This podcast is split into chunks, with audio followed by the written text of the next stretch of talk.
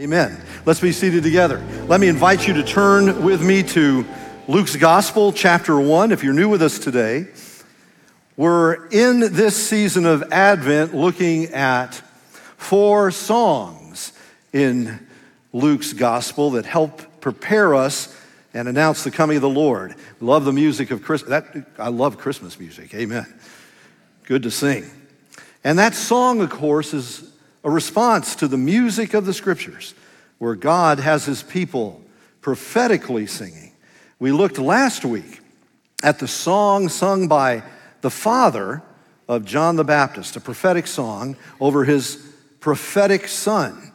Zacharias spoke of how God had raised up salvation for his people and was sending his son to be the forerunner. When that announcement came to Zacharias, the angel Gabriel came to him and said, Your wife, you two who have been waiting for a child for all these years, she's going to finally give birth. He said, he responded in unbelief, Well, how can that possibly be? And of course, Gabriel reproved him and shut his mouth, and he wasn't able to speak until his son was born. Well, the angel Gabriel was also sent to Nazareth to a young girl named Mary. And he told her that she was going to conceive and give birth to the Son of God. She asked the same question How can this be? How can this be? But she did not ask it in unbelief, she asked it in holy expectation. And the angel said, The Holy Spirit will come upon you and that's why the child born of you will be called the Son of God. He's come to save his people. After that great announcement, Mary said, Be it, I'm the handmaiden of the Lord, be it unto me as you have spoken. And then she went and she visited with her relative Elizabeth, the mother of John the Baptist. So she goes into her home. There's Elizabeth with John the Baptist in her womb, and in walks Mary with Christ in her womb. And that's where we pick this up in verse 39 of Luke chapter 1.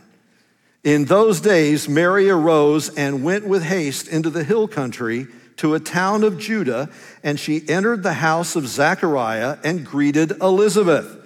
And when Elizabeth heard the greeting of Mary, the baby leapt in her womb. And Elizabeth was filled with the Holy Spirit, and she exclaimed with a loud cry, Blessed are you among women, and blessed is the fruit of your womb. And why is this granted to me that the mother of my Lord should come to me? For behold, when the sound of your greeting came to my ears, the baby in my womb leapt for joy. So Jesus comes into the room in the womb of Mary, John the Baptist in the womb of Elizabeth. This is John's first meeting with Jesus, and he just shouts hallelujah in there. He rejoices. He's jumping up and down. That must have been a moment. Blessed is she, this is Elizabeth talking to Mary, blessed is she who believed that there would be a fulfillment of what was spoken to her by the Lord. And Mary said, or sang, here's her song My soul magnifies the Lord and my spirit rejoices in God my Savior. For he has looked on the humble estate of his servant. For behold, from now on, all generations will call me blessed. For he who is mighty has done great things for me, and holy is his name. And his mercy is for those who fear him from generation to generation. He has shown strength with his arm. He has scattered the proud in the thoughts of their hearts. He has brought down the mighty from their thrones and exalted those of humble estate. He has filled the hungry with good things, and the rich he has sent away empty. He has helped his servant Israel in remembrance of his mercy as he spoke to our fathers, to Abraham, and to his offspring forever. And Mary remained with her about three months and then returned to go to her home. And this is the gospel of the Lord. So we're going to spend a couple of weeks on this song of Mary. Before her aria that she sings is a wonderful overture. There is this interaction between Elizabeth and Mary that we need to pay attention to. These are a young woman and an older woman, both with child, both miraculously, though in different ways. And they are God's servants, and they are, it, we have to remember, ordinary people that God is using in extraordinary ways. I think we tend to imagine characters in the Bible sort of floating above the ground, about three feet there. But they weren't. Nobody would have seen them and thought that they were particularly anything special. They were mothers, they were expectant mothers. And we all know mothers are brave and tough, they're courageous, they're hopeful. They get on with things. My great grandmother was a hockey goalie in Canada. Oh, yeah played up into her 40s. I don't know how many teeth she died with, but I know her faith was intact. She had a fearless disposition. One time, when um, uh, they had a flat tire on their car, she managed to get the, the, the wheel, uh, the tire off. She got the car up on one of the rails of a track, a railroad track that, that would uh, take the car into town, and she pushed it into town to the intersection where the tire store was so it could get fixed. That's a tough lady. You say Mary's a hockey player? No, but she could have been. So Elizabeth as well. They were brave, they were faithful, and they received God's word. And when Mary walked in with Jesus in her womb, Jesus in the waters of Mary's womb, long before he was in the waters that John would baptize him in. John in Elizabeth's womb leapt for joy. And she, it says, was filled with the Holy Spirit. So, what she says in this text isn't simply her thought her merely human response. It's the Holy Spirit directing and helping us understand what's going on here. And here we have to talk about mystery and miracle, and we're going to do that without apology. There are things bigger than our minds. And there are miracles that God does which transcend time and space and certainly our understanding. And you really are in this text on holy ground. Blessed are you among women, and blessed is the fruit of your womb in verse 42. And then in verse 43, why is it granted to me that the mother of my Lord should come to me? The mother of my Lord. It is incredible, isn't it? In the words of Charles Wesley, our God contracted to a span, divinity made man. It's frankly incredible. It's beyond the scope of our understanding. But the scriptures clearly proclaim it that the baby in the womb of Mary is the God who made Mary. John put it this way in his gospel In the beginning was the Word, and the Word was with God, and the Word was God. And then he goes on to say, and the Word became flesh and dwelt among us, and we saw his glory. God has come among us, conceived in the womb of the Virgin. Atheists believe in the virgin birth of the whole universe. We believe in the virgin birth of the Almighty. That the God who fashioned the universe has come to us.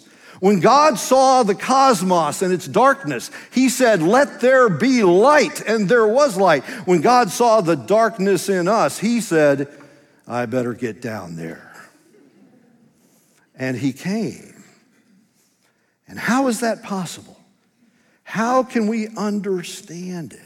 There's a great old Latin phrase, finitum non capax infiniti. Let's say that together, shall we? Oh, no, let's not. Don't worry about it.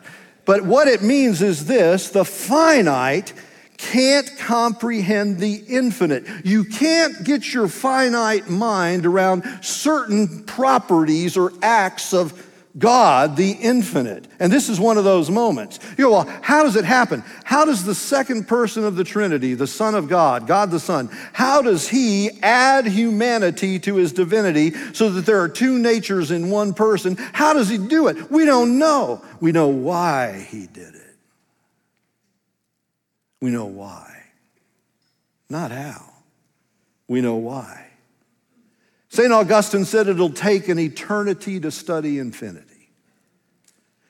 That's why we will spend our eternity in adoration and praise of the holiness, the majesty, the wisdom, the beauty, the splendor of God who has come to be our Savior. Here's what Augustine wrote about this moment Man's maker was made man that he, the ruler of the stars, might nurse at his mother's breast, that the bread might hunger, that the fountain of life might thirst, that the light might sleep, that the way be tired on its journey, that the truth might be accused of falsehood, the teacher beaten, the foundation of the cosmos be suspended on wood that strength might grow weak, that the healer might be wounded, that life might die. How does it happen? We'll never know. But we do know why. God came among us, adding humanity to his divinity because our need was not for a teacher, but for a Savior. You and I, in our darkness, in our sin, were subject to its penalty. And God, who is loving, came to save. But can God, in his justice, simply say, well, no, that's not important. I don't need to be concerned about any of these things. We'll just wave our hands and that'll be that. No, if God were to do that, he would be denying himself. And only man can pay the penalty for the sins we've committed. So, how can God, who longs to save us, deal with the fact that we are sinful people and the penalty must be paid? He is the one who commanded the sacrifice. He's the one who set the law in place. And so, God, what does He do? He becomes one of us to pay the debt we all owed, to pay the penalty that was due to us. And by His stripes, we are healed. And that is why, in this moment, when she says, the mother of my Lord, in that moment, Elizabeth is an eminent theologian, and every single one of us can join her in that work. This mystery, of course, has been something which um, has not only inspired hymns and sermons and wonder and worship, it's also been assailed by false teaching. There are heretics, they've always been around, saying that Jesus really isn't God come in the flesh. One of the earliest was a man named Arius Arius taught that Jesus wasn't God. He was the first creation of God. He was special, he was divine, but he was a created being, like the highest of all the angels. And uh, the, he was causing tremendous trouble, and the church was very divided over this teaching, so they held a, a council in Nicaea to sort this all out. And Arius was propounding his views, and Thankfully, a man named Athanasius was propounding the truth, and the church got the truth right. But there was another pastor bishop at that council from a, a, city in what we now call Turkey. He was from a city, Myra. His name, you may have heard of him, was St. Nicholas. So, St. Nick, he came. And I have to tell you what happened. When he saw Arius, who was teaching falsehood, he walked up to him and he punched him right in the face.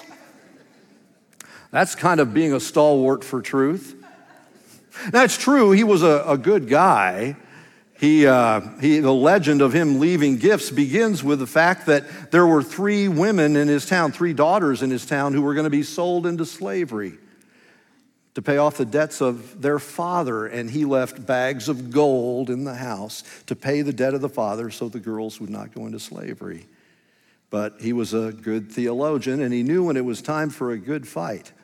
And so, as the meme says, I came to bring presents and punch heretics, and I'm all out of presents. Why is this worth a fight?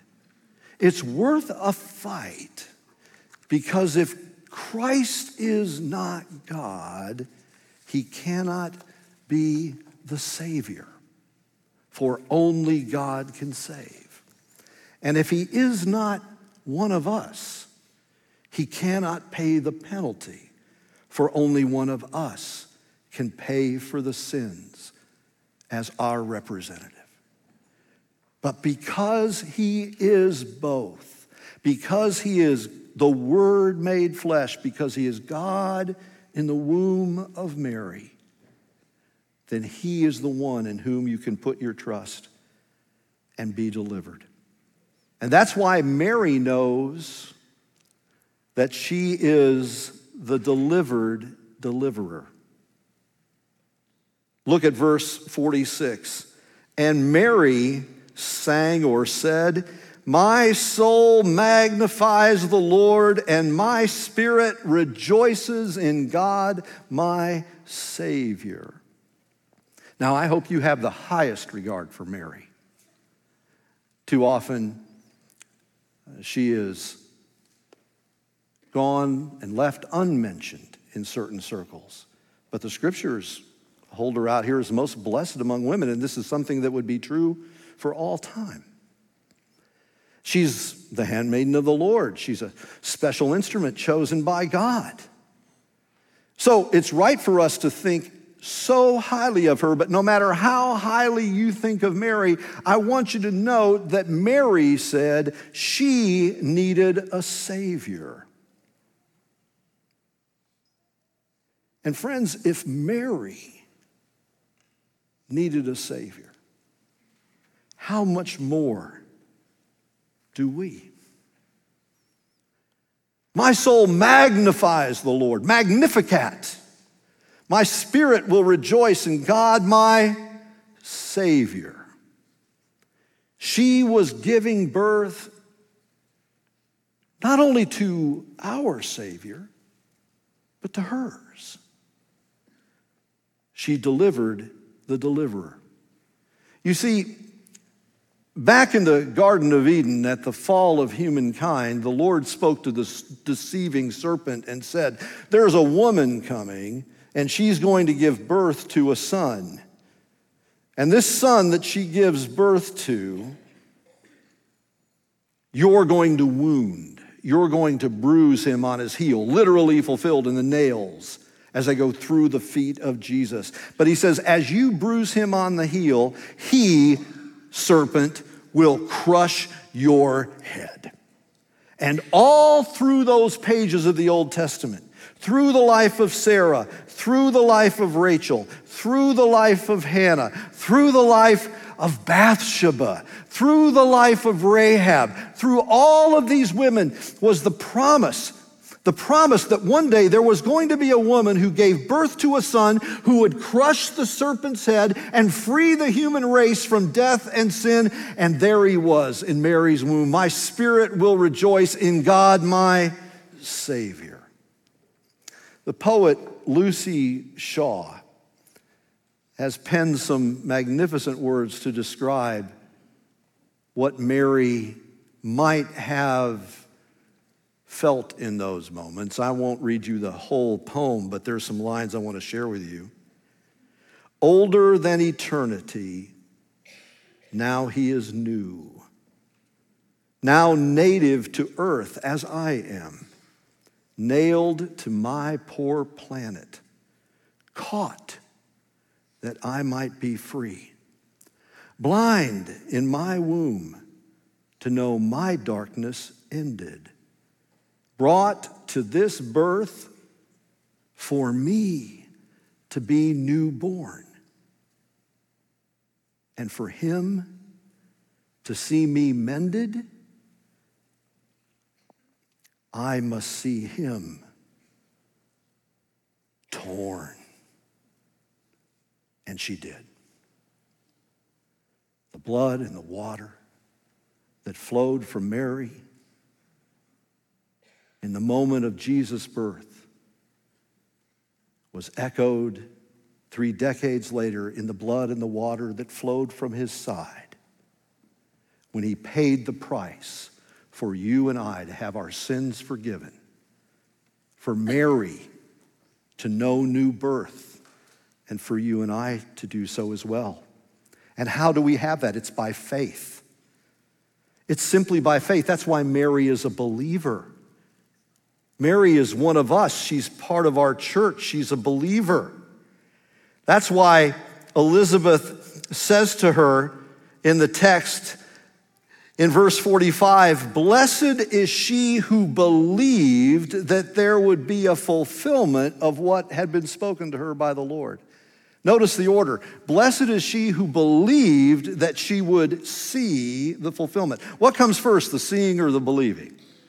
The believing comes first, then the seeing.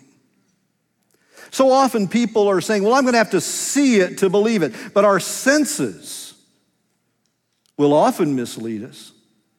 But the scriptures, the Word of God, they will not mislead us. They are our God. You say, well, the scriptures are full of contradictions. Oh, the scriptures are full of contradictions. Mostly, they contradict me. They contradict my willfulness. They contradict my pride. They contradict my sin. They confront me. And the Spirit convicts me and tells me I need a Savior. You who are waiting for all of your answers, all of the questions that you have to be satisfied before you can believe, haven't yet begun to understand what faith is. Mary did not understand everything that was about to take place, but she believed. She trusted. That's what faith is. Faith doesn't have every single question answered. God does not come to us in the Bible and offer us intellectual propositions to satisfy our philosophical questions. That's not what he does. He does not offer him, himself as some kind of algorithm or some kind of some kind of mathematical equation that satisfies our questions. That's not what he does. He offers us himself. When Job came to God with all of his questions, why am I in so much pain? Why am I being treated this way? God comes to Job and he asks Job questions Where were you when I laid the foundations of the world? God doesn't offer us answers for every question because God is not so much the subject of our study as He is the cause of our wonder. How can God become as we are to make us as He is. But that is the mystery of the incarnation, the mystery of the cross. It's why He came, and that's why the scriptures say if you believe in your heart that God has raised Jesus from the dead and confess with your mouth Jesus is Lord, you'll be able to sing with Mary. Magnify the Lord. The Lord has done great things for me. My spirit rejoices in God, my Savior. You see, it's even more than intellectual belief. You can believe the right things, but that isn't real faith. That's part of faith. I'll never forget when I came to saving faith, came to Jesus. I'd been raised in the church. I'd been saying the right things, the things you believe from day one. I was born on Sunday morning at 8:30, just in time for the early service. Haven't missed many services since, I can tell you. Said the apostles or Nicene Creed every single Sunday. If you'd have come up to me when I was five years old and said, Do you believe in, in the virgin birth? I'd have said, Yes, I do. And then if you'd have followed up and said, What's a virgin? I'd have said, Well, I don't know. And if I'd have turned to my dad and said, Dad, what's a virgin? He'd have said, Ask your mother. I didn't understand everything. I said the right things. But there was a moment sitting in that little Lutheran church on March 31st, 1974, where all of those lines intersected under the sovereignty of the Spirit and listening to the pastor preach, Jesus in the book became Jesus in my heart. The one Mary carried in her womb became the one who dwelled in my heart. So I could sing with her. My soul magnifies the Lord. My spirit rejoices in God, my Savior. The Lord has done great things for me. My friends, in her womb, God the Son became Emmanuel, God with us on the cross. Christ became our Redeemer, God, for us on the throne right now. The Son of Mary is Christ the King, God over us, and He will come again. And until that day, we will sing with Mary. The Lord has done great things for us. And then when we are in the presence of that glory, we will join all the angels and all those who've gone before us to say about Mary's boy who hung between heaven and earth and paid the price for our sins and was buried and rose again and will come again. Worthy is the Lamb who was slain to receive glory and power and blessing. So let me ask you have you received him? Is the one who Mary carried in her womb, the one who lives in your heart. Have you put the full, the full weight of your life in his hands and just said, Jesus, I trust you. Be my Savior. Forgive me. Forgive me my sins. Show me the way to follow. Give me your spirit that I may do so. A simple prayer faith in the mighty God who is our Savior. Amen. Hallelujah. Let's stand before the Lord. Lord, I pray this morning for us all that our faith will be strengthened, that like Mary, we will believe. We will be those who believe that we will see a fulfillment of what the Lord has spoken. Millennia after millennia, the people of God longed for the appearing of the Messiah, and he came. We long for the return of the same, and we know you will come, O Lord, and we long for that day. Until that day, give us Mary's song in our heart because Jesus lives there. And I pray, Lord, for any here today who do not yet know you, that they will come to saving faith and put the whole weight of their lives in your nail scarred hands, which are safe and loving and secure. And now, Lord, King of Kings, we raise our hearts, we raise our voices, we raise our hands. Worthy are you.